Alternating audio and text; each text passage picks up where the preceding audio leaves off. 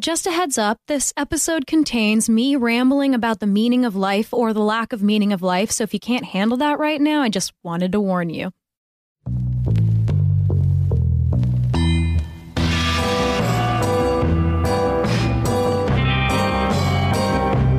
On this season, we'll be exploring our bizarre beliefs, unfounded fears, and fantastical thinking, how they shape our psychology and culture, and how much of our past we can find in the present. I'm your host, Chelsea Weber Smith, and this is American Hysteria. I'm big. My mind is big. How do you stay in touch with the world outside the prison tonight? I'm thinking the world outside the prison. I renounce my class privilege and the brainwashed duress theory of the pig curse has always amused me. You snatch a off the just like that. Just snatching them off the street and get them deprogrammed. Ted started questioning me and telling me that I needed to be deprogrammed. I said, from what?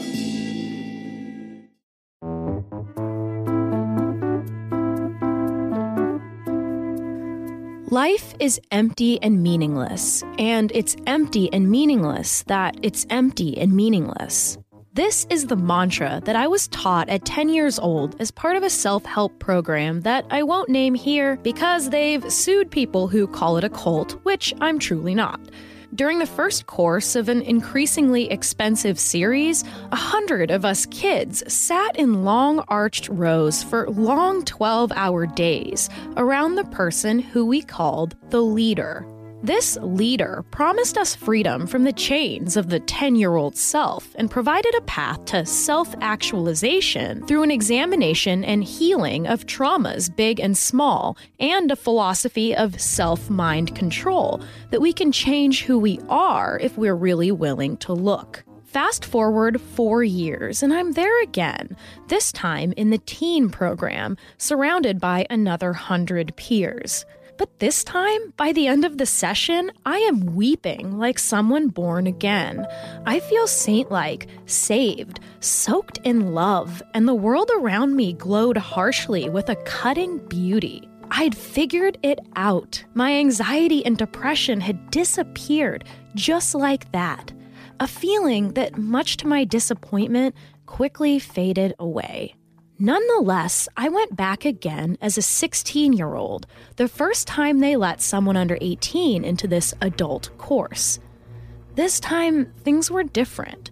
This time, from the moment I entered among the mostly middle aged men and women who blinked blankly at me, I felt it in my gut.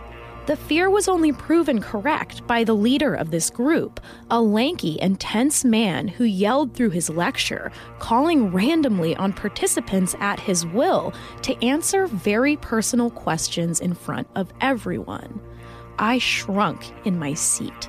And then, a woman in her mid 30s was called on stage and interrogated by the leader until she conjured, maybe even falsely recovered, a memory of her father saying he was disappointed with her at a T ball game. That's a fine and maybe important discovery about the self, but this was not a simple revelation to her. It was not just an interesting piece to a larger emotional puzzle, because it was not set up that way.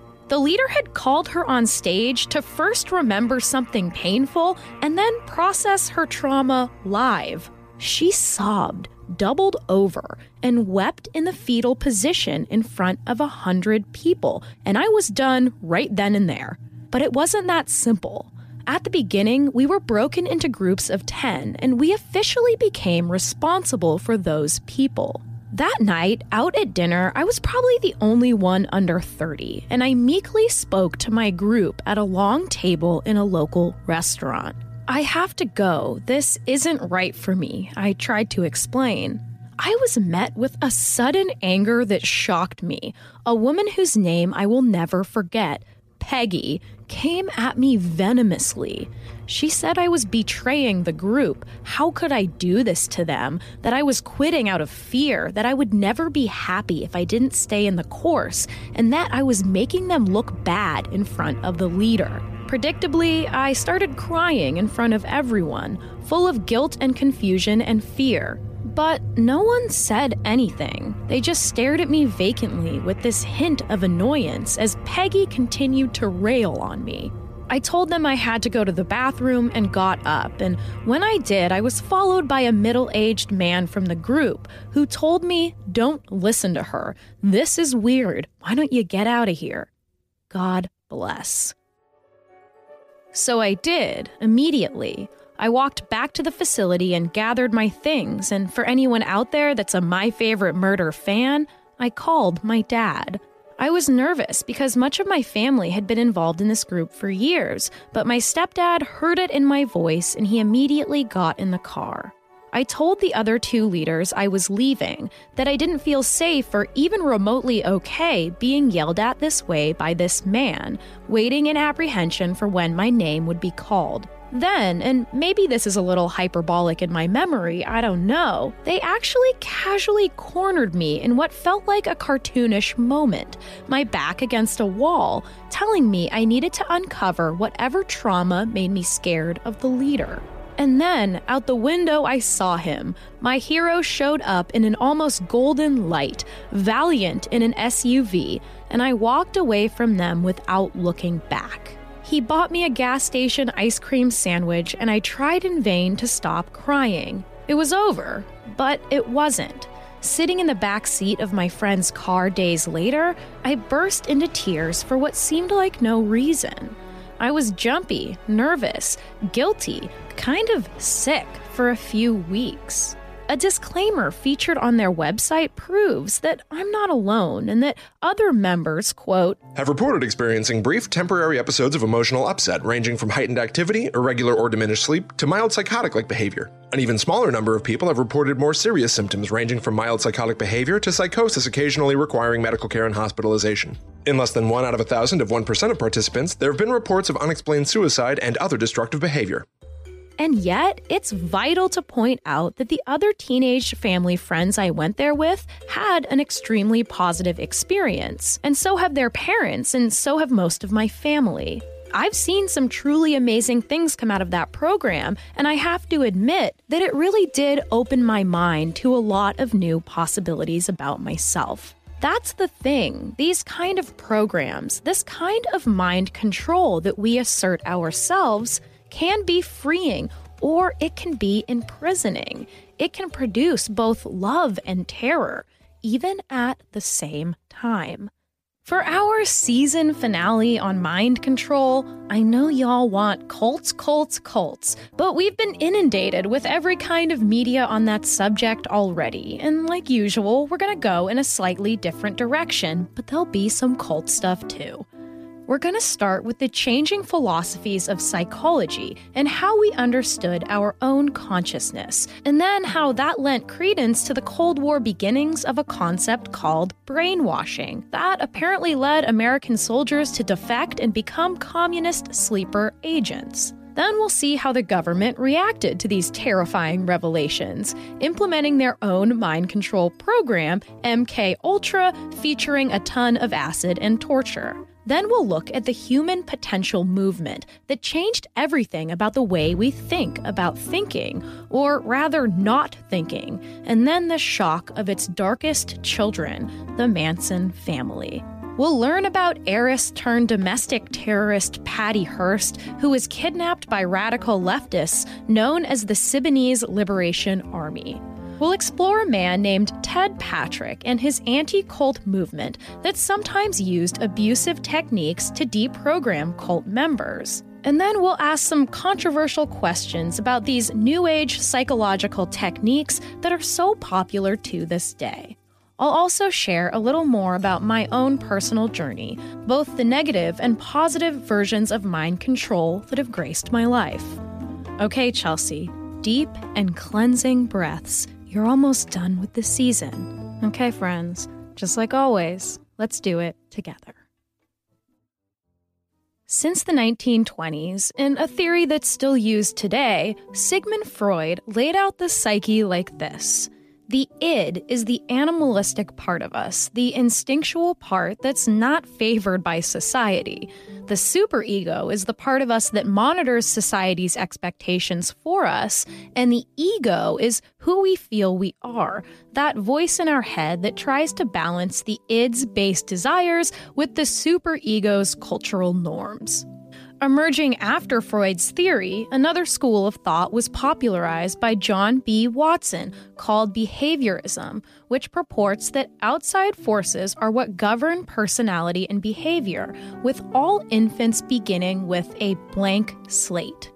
In behaviorism, there's no such thing as free will. It's our families, environments, situations, and other conditions that produce unconscious responses and then give an illusion of choice. At this point, we find a couple famous experiments conducted to test this theory. Dr. Ivan Pavlov famously conditioned his dogs to associate a ringing bell with receiving their food by initiating the sound each time they were fed.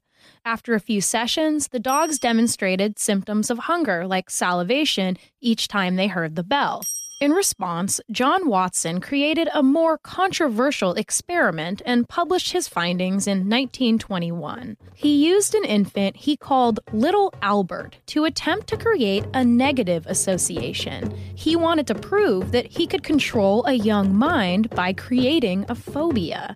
He exposed little Albert to a cute white lab rat that he was allowed to play with. But after a time, the psychologist began banging loudly with a hammer on a steel bar every time Albert touched the rat. It worked. Through further tests, the child's conditioned fear extended out beyond the rat to things that resembled the rat, like white rabbits, dogs, a furry coat, and even a Santa Claus mask with a cotton ball beard. News of this experiment, which has been mostly written off now as interesting but unprovable, proved at the time that nefarious outside forces could actually manipulate our behavior. It's a mystery to this day who little Albert really was, and so researchers were unable to figure out if this phobia did indeed last into adulthood. Nevertheless, as this new brand of psychology became a normal perspective, the fear of mind control would be sparked on enemy territory during the heightened nerves of the Cold War era. Off the highway, the Allied ambulances swing on the last long mile to Freedom Village. One after another in their clumsy blue quilted Chinese army uniforms, the prisoners come, freed from a life in the shadows. The American government believed that political leaders had created a mass hypnosis of the entire Chinese citizenship using mystical elements of ancient Chinese magic. A blaring 1950 headline in the Miami Journal read, quote, Brainwashing techniques force Chinese into ranks of Communist Party. The journalist behind this article was a man named Edward Hunter, who would go on to coin the term brainwashing in his 1956 book, which he said could, quote, change a mind radically so that its owner becomes a living puppet, a human robot, without the atrocity being visible from the outside. And then, out of nowhere, American prisoners of war began confessing to crimes that they never actually committed. They confessed to spraying anthrax over civilian centers, and they even admitted to dropping the plague on innocent Koreans. Eventually, petitions were signed by 5,000 of the 7,000 captured U.S. soldiers to end the war, and some even orated North Korean propaganda over the radio. 21 of the POWs would actually temporarily refuse the chance to return to America. But instead of ancient Chinese magic, there was a simple explanation for why these men were sudden communist sympathizers. Under intense and torturous conditions, they finally caved to their captors' demands. But pop culture seized on this idea of brainwashing and produced works like The Manchurian Candidate that presented sleeper agents, those who had been brainwashed by foreign governments, to all of a sudden snap at a trigger, like a certain word or sound, and become a hypnotized traitor ready to kill his fellow men. Research conducted at the same time would find that most of these brainwashed POWs returned to their normal thinking process after a few weeks at home, with the U.S. Army officially admitting in 1956 that this thing called brainwashing was a popular misconception. Nevertheless, of course, if brainwashing was a thing, the US government was certainly not going to miss out on an opportunity like that, and they felt they could do it better. And then in 1953, the CIA launched the now infamous MK Ultra program.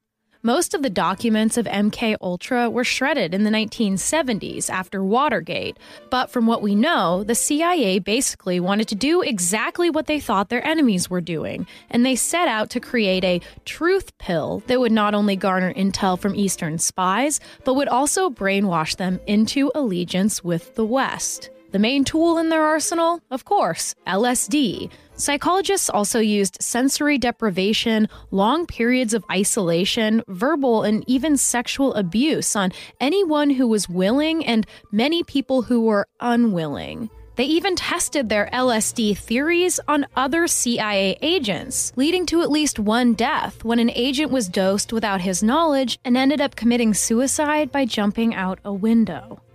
A bizarre poison expert named Sidney Gottlieb continued to lead the program, watching subjects through a two way mirror while he sat on a portable toilet for hours, drinking martinis from a pitcher he prepared for the day. He was the brains behind brainwashing, and his bizarre experiments earned him nicknames from his coworkers, such as the Black Sorcerer.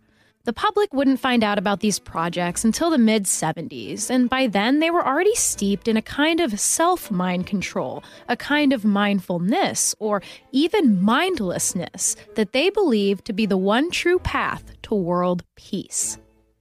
In the midst of this panic over mystical Chinese brainwashing, Sigmund Freud's rogue protege, Carl Jung, was embracing a more mystical psychology himself, and beat writers like Allen Ginsberg, Gary Snyder, and Jack Kerouac began making hip the use of Eastern spirituality as an alternative to Christianity. I don't only worship Buddha. Whom, whom else? I worship Christ, and I worship Allah, and I worship Yahweh who is the Father. Uh-huh. I worship them all. Soon, the Beatles would be seen with long beards and prayer beads, photographed sitting at the feet of Indian gurus. Out of this, a new philosophical psychology was emerging, one that was quite different from behaviorism. This new philosophy promised that humans could control their own minds and could mold from within a kind of constant bliss, or at the very least, peace. The post war generation's newfound affluence, leisure time, and access to education presented the new privilege of deep self reflection and cultural reflection as well. Popular psychology, in order to keep up with the times, began centering around peak experiences that led to self actualization. In 1962, the Esalen Institute opened in Big Sur, California, and would become the hub of what is now known as the Human Potential Movement. Esalen offered experimental workshops that had an Eastern spiritual bent, and it's still there to this day. I'm pretty sure Reese Witherspoon and Adam Scott go there in Big Little Lies to do that touch workshop.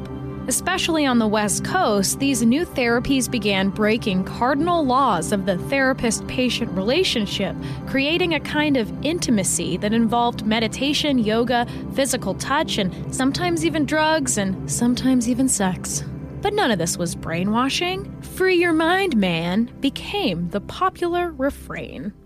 For hundreds or even thousands of dollars, self styled self help gurus began offering courses ranging from the corporate and tame to the cultic the return of a more Eastern, more radical version of Jesus began to emerge, and the middle class was attracted to these practices, sometimes trying to follow in his image, giving up their worldly possessions and rejecting their parents' traditions, who were shocked by these Jesus freaks who performed mass baptisms while drumming and dancing. They were shocked too by the strange orange Indian robes and shaved heads of the Hare Krishnas who chanted the same song over and over again at bus stops and on street corners. Contrary to the work ethic of previous generations, young people involved in this movement believed that they could achieve happiness and success by doing, well, literally nothing, and meditation and the destruction of the ego were held up as an important stop on this new path to enlightenment, with thousands flocking toward the Transcendental Meditation Center, a center that eventually began promising the powers of levitation by simply clearing the mind. People who lived with Manson on the ranch and in the desert denied that they were a violent group. Who's playing? That's what the whole thing is that What we were, all we was doing out there was playing. Or, you know. Well, what kind of guy was Charlie? He's a good person. A very good person. He's got a lot of peace. More after this. You ever notice how finding time and energy to do the most basic human necessity, eat literal food, has become just another exhausting task jammed into our increasingly inhuman schedules? Well, your spring can be a little more stress free with Factor. Factor will provide you with delicious, never frozen, ready to eat gourmet meals that are chef crafted, dietitian approved, and ready to eat in just two minutes. Each week, you get to choose from a menu of 35 options to create your perfect breakfast, lunch, or dinner with absolutely no prepping, cooking, or cleaning up.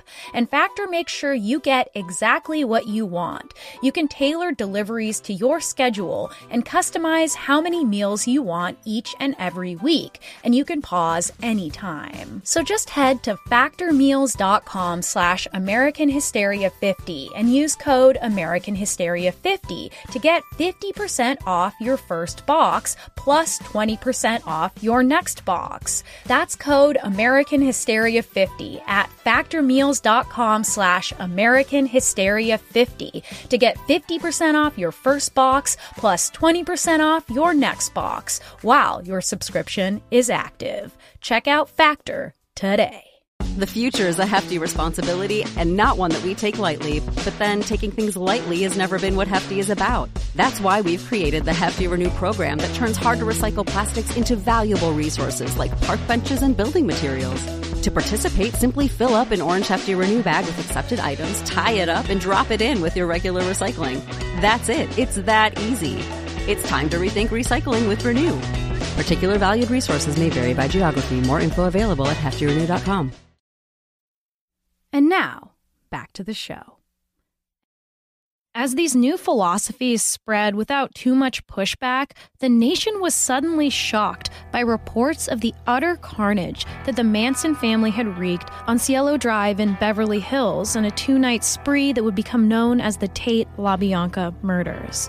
Once they were apprehended, they discovered that Charles Manson appeared to be a kind of leader but that he had not committed any of the murders by his own hand, leading prosecuting attorney Vincent Bugliosi to spin a whopper of a story, with Manson as a sinister mastermind who believed he was Jesus, hearing hints of a race war in Beatles songs, able to control his followers by brainwashing them into his brand of philosophical environmental spiritualism that had become so deeply popular with the youth. This sensationalist narrative was easily accepted by Americans, but it was not accepted as a defense for the murderer's actions. But the interesting part was that Manson was convicted of first degree murder, basically through mind control. Those who had committed the murders with their own hands were still found guilty too, but it was clear to the culture at large that this Manson family were certainly far from the people that they were before meeting this Charles Manson as they stood over a pregnant woman killing her and her unborn child with absolutely no remorse and with extreme brutality. Just a few years later, the country would encounter another pivotal moment in brainwashing history as reports of a rogue heiress turned brainwashed domestic terrorist flooded the news, showing a photograph of a blonde socialite brandishing an assault rifle. The hunt for her eventually culminating in an LA shootout broadcast on live TV.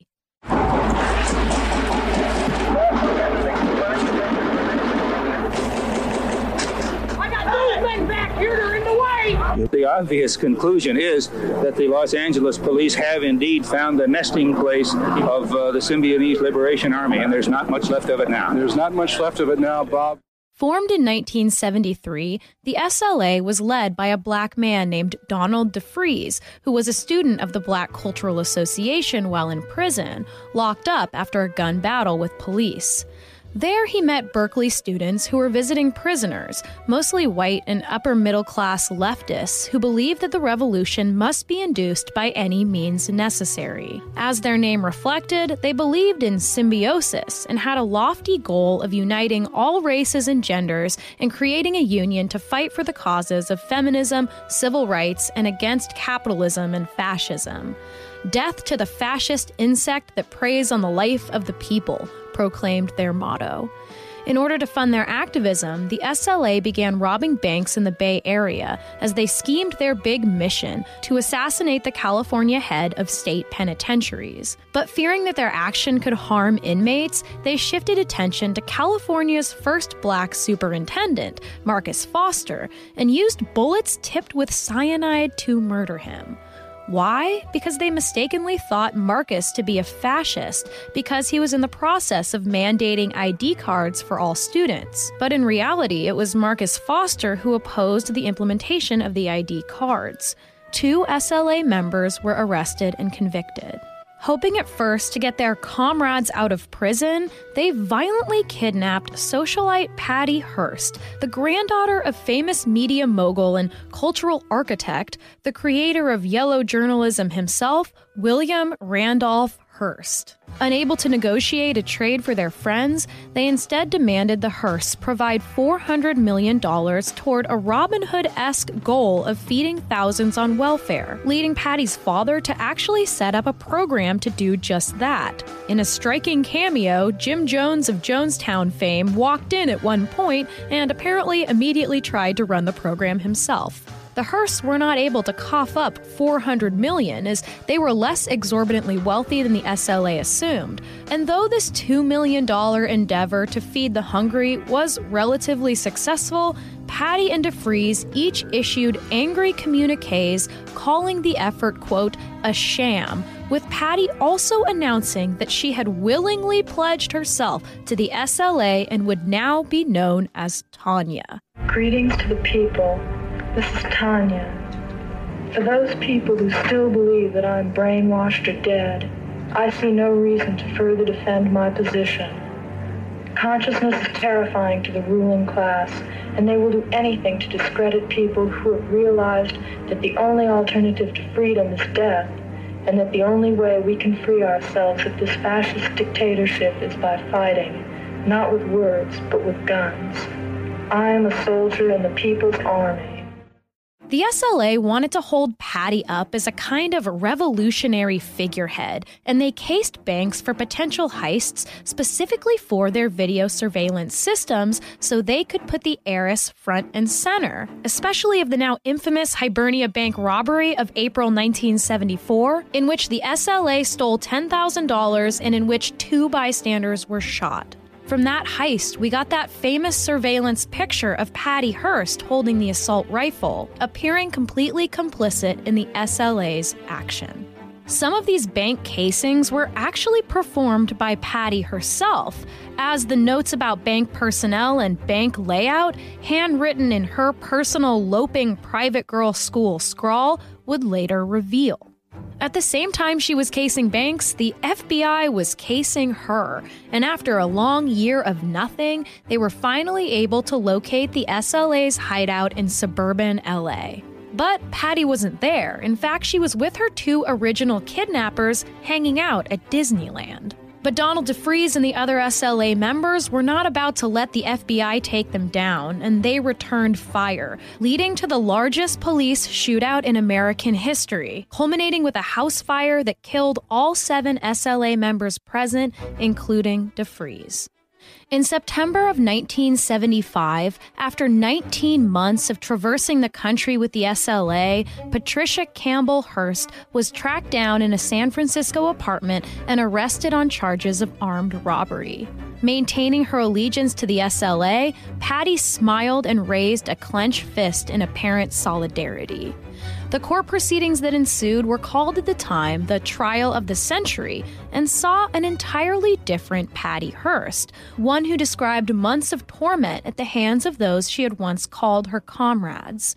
She accused them of locking her blindfolded in a closet, sexually assaulting her, and threatening her life on multiple occasions, and alluded to being covertly dosed with LSD, all as a means of coercing her into joining their cause. At her trial, Patty was represented by F. Lee Bailey, who also represented O.J. Simpson and Sam Shepard, and was also in the military during the Cold War brainwashing panic. Their defense centered around proving that Patty had been a victim of brainwashing, of Stockholm Syndrome, or POW survival syndrome, with Bailey also frequently stating, somewhat inconsistently, that she did only what she needed to do to survive. Apparently, people weren't buying it, especially because it seemed that she had had a consensual relationship with an SLA member and had expressed her love on multiple occasions, especially by keeping a charm that he had given her. It was a bad look for Patty, this rich girl who had joined a leftist army in the midst of all this political domestic terrorism that Americans were freaking out about. Following an unusually short two month trial and less than a single day of jury deliberation, Patty was found guilty and sentenced to seven years. Interestingly, with one juror crying during the verdict. The very next year, 900 members of the communist cult known as the People's Temple committed a mass suicide in their commune that had been moved from California to Guyana. By drinking cyanide laced Flavor Aid, which was mistakenly reported as the brand name Kool Aid, this tragedy gave us the phrase, drink the Kool Aid, as a metaphor for falling prey to brainwashing. It was this singular cultural shock, the pictures of 900 dead, that would pivot the public's opinion about brainwashing, actually leading President Carter to commute Patty Hearst's sentence less than two years after she was convicted, and this idea of the victim of mind control would be cemented yet again. With the Manson murders and Patty Hearst's conversion, and now Jonestown all sparking panic that anyone's children could fall prey to a cult, one man stood out as a kind of anti guru, one who would finally address this baffling new cultural phenomenon with a process he called deprogramming. Ted Patrick grew up with a speech impediment, a condition for which he claimed he was taken to witch doctors and voodoo practitioners. Ted deprogrammed both teenagers and adults who were involved in cults like the Children of God and the Hare Krishnas. Through a personal run in with the Children of God cult, he began to conceptualize the tactics of cult leaders, giving more breadth and understanding around just how people agree to their own submission. A process known as love bombing was often the beginning, a profound sense of finding true connection, often first with a charismatic and extremely confident leader, and then with the other members of the group. After they're reeled in with this profound love as well as these brand new philosophies, then comes the othering of non cult members, a kind of cultivated suspicion along with drug use and sex, often non consensual. Verbal and abusive coercive treatment, as well as sometimes even death threats, create a breakdown of the personal understanding of both the self and the world at large. There were success stories, people who believed they owed their life to his methods, and others that believed that they were worse off after meeting Ted.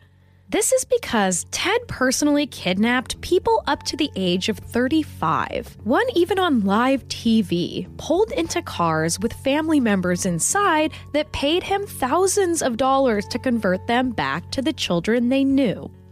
These deprogramming methods were made up of effective, pointed questions meant to crack the spell of brainwashing, to bring members back to critical thinking but sometimes Patrick went as far as holding victims for days or even weeks in a room, tying them to beds with reports of verbal and even physical abuse taking place. See, there were certainly some of these victims that were simply making conscious life changes that their families didn't agree with.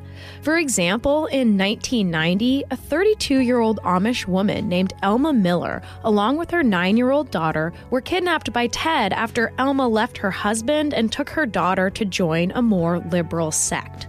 Ted was paid by this angry former husband and her brother to bring her back. Obviously, cult groups at this time did not like the man they dubbed Black Lightning, and both cult members he kidnapped, as well as the groups that they came from, leveled charges against Ted Patrick. But in radical and precedent setting trials, judges and juries wavered back and forth on the constitutionality of what he was doing. Was he infringing on these people's freedom of religion, or was he giving them back the freedom of thought that had been taken from them? After a few short stints in prison, Ted continued his work up through the Satanic Panic, where, in a documentary called Deprogrammed, filmmaker Mia Donovan interviews her brother, who, as a metalhead teenager, was tied to a chair for five days by Ted after he first rid him of all the satanic posters and other artifacts in his bedroom. Of course, his parents believed he'd been kidnapped by our favorite moral panic satanic cults. If you listen to our series on satanic panic, you'll remember that the form of mind control everyone was obsessed with in the 80s and 90s was Satan, and how he was controlling the young through cartoons, music, toys, and games. This teenager was not in a cult, and it's clear all these years later from the documentary that he has lasting trauma from Ted Patrick's controversial methods. In the midst of all this, in 1993, there was a contentious ATF siege on the Waco, Texas cult known as the Branch Davidians. They were led by their messiah, a man named David Koresh, who authorities knew was marrying, as he said, underage girls and then sexually assaulting them. Also, the Branch Davidians were hoarding a lot of guns. Because the horrific and problematic siege was led by the Alcohol, Tobacco, and Firearm Agency, conspiracy theorists believed that this was proof that the government was coming to take their guns too. These theories that included a shadow government's mind control over the people was not helped by the very real revelations of MK Ultra. Okay, I'll admit that I once believed that fluoride in the public's water weakened the brain and made it vulnerable to elite manipulation by the Illuminati. Hear more about that and the conspiracy theory at large on our Illuminati episode. This concept of brainwashing that verges on magical has been rejected by most modern psychologists. But it's a controversial and emotional topic, and rightly so. It's clear that a radical change can happen to anyone under the right circumstances. The story of mind control helps us deal with the heaviness of a person choosing to inhabit a different reality suddenly, to have a change in values and opinions, ones that go against the status quo, and certainly against their families, and sometimes even against their own well being. But people choose to make radical changes with full agency. And they also choose to express themselves in ways that might make them seem like they're in a cult, like all our satanic teenager friends. But other times, they're coerced by abusive and manipulative tactics, by a kind of emotional terrorism. Programs like the one I talked about in the beginning of this episode present a kind of emotionlessness as a benefit. They say that by disconnecting from meaning and selfhood and even emotion itself, these practices can provide freedom from suffering. More after this. Hey, podcast listener. Do you love talking about movies, music, TV, comics, and games? Then you should be listening to the Great Pop Culture Debate, back and bigger than ever for season 9. This season, the panelists discuss the best James Bond film, the best Elton John single, the best Nickelodeon original series, the best Batman villain, and so much more. Find the show wherever you listen to podcasts or head to greatpopculturedebate.com. More than 100 topics are already available. Subscribe today. And now, back to the show. Uh, it covers up the other dimension, the deeper knowing, when you can be with a tree and join with the tree in that become aware of that space of stillness in which the tree exists. Fabulously rich modern guru Eckhart Tolle's books on consciousness and presence did give me at least the temporary gift of listening to my inner critic and knowing that another part of me has the power to quiet the endless and negative chatter in my head and most likely in yours too. As a spin-off from Freud, he called that voice in your head the ego, and he called that other part of you that can listen to your own thoughts the true self. And that way, you can be present with the beauty of the world without being distracted by all of your critiques. Like the many readers who attest to this new experience of presence, this revelation made the colors of the world brighter, made me feel like a part of the world, and gave me a brief peace unlike any I had found before. But if you watch Eckhart Tolle talk, he certainly has the glazed over look that so many use to characterize the eyes of those in a cult. And in my research, I was pretty shocked to find recent studies into the possible adverse effects of meditation, essentially what Eckhart was recommending. Apparently, it can lead to paranoia, anger, fear, and even physical pain, something that was noticed by ancient Buddhist traditions that called attention to what they called Zen sickness. This thing called thinking has long been the enemy of most, if not all, spiritual practices. In many Christian communities, thinking critically is how the devil gets a hold of your mind. In many forms of Buddhism and Hinduism, it's thinking that creates suffering, and the state of thoughtlessness is said to produce enlightenment or nirvana and freedom from painful emotions.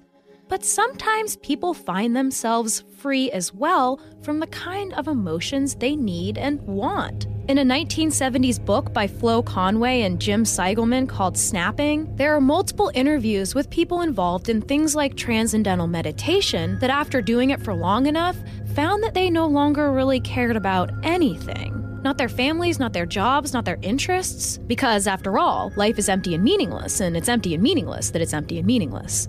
I think of the Manson family, who it seems thought themselves into an emotionless nightmare, continuously spurred on toward an elevated consciousness that somehow eventually rendered them capable of horrific murders. They seem to delight in their own brutality, to almost play in the blood. As someone who's written extensively about Charles Manson, my personal theory is that he was most skilled at breaking down the conventions, the assumptions, and the very basis of his followers' belief systems, and certainly this concept of right and wrong as defined by our culture.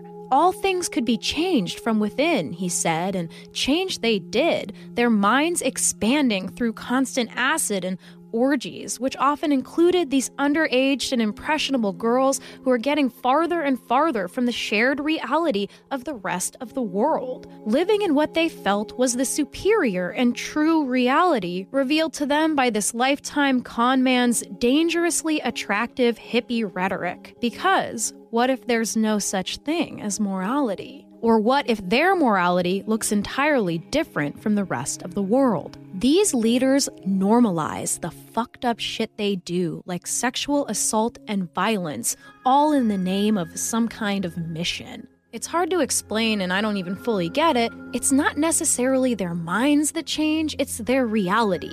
And like the behaviorists once believed, personality and behavior are shaped by our reality. So if it's altered by radical thinking or even non thinking, it can put a person in an entirely different and insular world that shares very little in common with the outside. Suddenly, this leader and this group are the only people in the world that truly understand you. And so, when someone tries to leave the group, it creates a crack in the middle of their reality. And they've put so much of their life into this group. They've abandoned their families, they've given up their homes and all their money. And though it's a much more mild example, I think that's why Peggy couldn't deal with me leaving. She couldn't deal with the idea that what she was doing could have problems. She couldn't deal with the fact that the leader of this self help program might not be the savior she was looking for. And that's the hardest part of all, because don't we all want to be saved? Peggy, if you're out there, despite your actions, I get it now. And I really do hope you found the peace that you were looking for. Culturally, it seems that the panic around cults, or as academics call it, new religious movements, also express a fear we all share of being controlled in ways we cannot see. And by pointing to these extreme events that splash across the news, we feel that we ourselves would never drink that Kool Aid or flavor aid, I should say, that we are too smart to be brainwashed by anything. But still, it appears that a great deal of Americans on both sides of our polarized political system were victims of a kind of mind control during the 2016 election, sucked into divisive memes and false statistics on Facebook, hysterical accusatory propaganda employed by a foreign power meant to exploit our emotions. And since the beginning of this country, all citizens have been programmed by America, once by the Puritans' bogus story of the city on the hill, and now by the sweeping flags that wash across football stadiums, military jets triumphantly cutting through the sky with an intimidating growl, our hands over our hearts as we pledge our ultimate allegiance to the flag, to what many believe is undoubtedly and unquestionably the greatest country in the world. We live in the constructed reality of America. After all, you can't spell culture without cult. As we grow, we're indoctrinated too by our parents, by pop culture, by politics and social norms, and of course by the long term forces of racism and sexism and homophobia and transphobia that conservatives and liberals alike, and yes, also me, have all inherited. Forces that often live in our subconscious and control us in ways we don't even notice. At the close of this season, I am left with the eerie question of just how much control we truly have when it comes to what we think and how we behave. Are our thoughts and behaviors simply instinctual and animalistic reactions like evolutionary psychologists believe? Are we simply filled to the brim with these cognitive biases left over from our hunter gatherer lives? Or do we contain this human potential, this potential to change, and the ability to use our minds to change the world? Making this show has been the greatest opportunity I have ever been given, and I take it seriously but I don't move through this work unaffected. And especially right now, in my exhaustion and all my existential questions, it's so attractive to imagine a kind of life where I don't have to think. Because thinking is hard, thinking is stressful, and thinking often hurts. Today, I feel like yelling, Give me a guru who is literally anyone but myself. Someone tell me how to deal with this reality, how to save this world I love so much. In this unknowable universe, we lack concrete answers to the terrifying questions of how did we get here and what does it all mean, if it means anything at all those who present a kind of larger than life narcissistic confidence, who seem to have a crystal clear picture of what reality is, who is the enemy, and what exactly is right or wrong. And this confidence brings us a dark kind of comfort. It's how we got to where we are, with this terrifyingly confident leader we have, with so many rejecting the pain of critical thinking or being unable to access the type of material that makes them even know that they can. Instead, many of us choose to embrace fake news, a reality that we can hold on to in which we're right, undoubtedly we see too a kind of mind control in these increasingly meaningless buzzwords that stand in for the complication and nuance of the human experience. This isn't a call for a sappy and impossible unity or a comparison of philosophies. It's simply a long term heartache that I want to recognize that our young and problematic country has given to each of us. One I don't know how to heal. Once again, I'm seeing all of these articles and tweets and Instagram posts with meditation being trumpeted as a singular savior, with CEOs and celebrities transcendentally meditating on their lunch breaks, with some even promising that hint of goopish bullshit we covered in our quackery episode that meditation can take the place of medication in the mental health field. Seen by fervent proponents as a negative kind of mind control, medication can certainly be negative if it's the wrong prescription or used for those who don't actually need it, just the way that meditation can. I tried for my whole life, probably like some of you, to combat depression and anxiety through therapy, therapy groups, self help books, books on psychology, books on spirituality, 12 step programs, meditation, guided meditation, yoga, somatic psychology, churches ranging from Catholic to Unitarian, as well as a smattering of other various New Age practices, regression hypnotherapy, past life regression hypnotherapy you name it, I tried it. Some of these methods have been vitally important in my emotional health. And in no way am I writing off these practices. But they're not the answer, they're not a savior. They're just a tool in your toolbox of being okay. As goes the brain chemistry in my family, I've always been prone to fantastical periods where the colors of everything are bright and kind, and I'm a lucky, love filled puppy who cries at the vulnerable faces of random strangers on the street, knowing deep down that the flat line of depression would be coming back soon, any minute, to mute my world into a gnawing blankness. For so many years, I didn't understand what was wrong with me. I didn't understand that it was something I inherited. But in the end, it was the right medication that gave me back my own mind control after I accepted that I didn't have control. I felt that the self help program I spoke of at the beginning of this episode would save me. I thought Eckhart Tolle would save me. I thought leaving everyone I knew and living on the road for months at a time would save me. Hell, I even seriously considered being a monk for a while. I thought maybe I could control my thoughts so that life could be empty and meaningless and empty and meaningless that it's empty and meaningless. But sometimes nothingness can terrify us, can lead us to that Zen sickness of confronting an unknown self and seeing the world suddenly in a completely new and sometimes destabilizing way. It's true that sometimes nothingness hurts less than the complicated question of meaning. Just like in season one, I want to turn to poet Rainer Maria Rilke, who talked of our traditions that are passed down to us like a letter unopened. Without opening the letter of ourselves, without listening to our thoughts the way the New Age has sometimes helpfully suggested, we are controlled by our subconscious and our biases. We're controlled by outside forces. We are puppets to whatever we're surrounded by, whatever we're raised to be and to believe. Opening my own letter has often been painfully difficult. Discovering my biases and false beliefs, my memories and my own darkness, the red vibrating anger, the stone well of sadness, but also the wonderful shine of this sometimes admittedly beautiful world.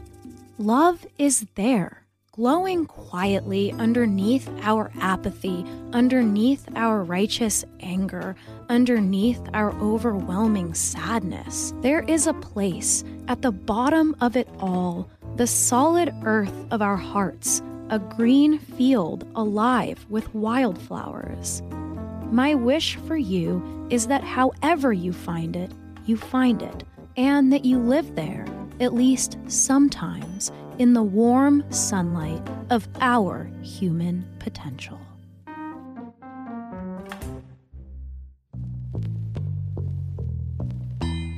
This was our season two finale of American Hysteria. We'll be back to our regular schedule in mid January, but until then, make sure you stick with us because we've got a little talk show brewing and it's coming every two weeks. American Hysteria is written, produced, and hosted by the extremely exhausted but also decently happy Chelsea Weber Smith. Assistant produced by Derek Smith, who listens to my rambling ideas and then brings me down to earth. Produced by Clear Combo Studios, aka Rod Rodriguez, who's responsible for the whole vibe of American Hysteria and often acts as a savior to the show. If you're looking for a great producer for your podcast, then head to our show notes to find Clear Combo's information. Assisting with research and sometimes writing is the amazing Riley Smith, my brother, my lifetime collaborator, and a true inspiration to American hysteria because he really showed me the value of knowing a lot of stuff. If you're looking for a great researcher for your podcast or another project, then head to our show notes and you can find Riley's email there. Our voice acting's by the hilariously theatrical and brilliant Will Rogers, my co producer at Skylark. And a big thanks to Jake and Tristan Wehold, who let me record in their basement in a place we call Densmore Studios. I want to also sincerely thank Miranda Zickler, who's been my rock throughout this season. You'll find the both of us chatting soon on our little talk show coming every two weeks. The nonprofit we want to highlight this week is called the Brain and Behavior Research Foundation. They're committed to alleviating the suffering caused by mental illness by awarding grants that will lead to advances and breakthroughs in scientific research. Help others help us understand what's going on in our brains. Go to bbrfoundation.org to donate or check the link in our show notes. And finally, I want to thank you for going on this journey with me, for telling me the things you love, the things that have been helpful, as well as the ways I can improve the things I may have done wrong. I believe this is what community is the community we're hardwired to have. We care about each other and we hold each other accountable. Speaking of community, I'd love if you followed us on social media. It's wacky, it's zany, it's stupid, it's smart, it's fun. I don't know. Just please do it. In the meantime, thank you all for listening. I can't really explain how much meaning American hysteria has given me. So let's all go out there and make our own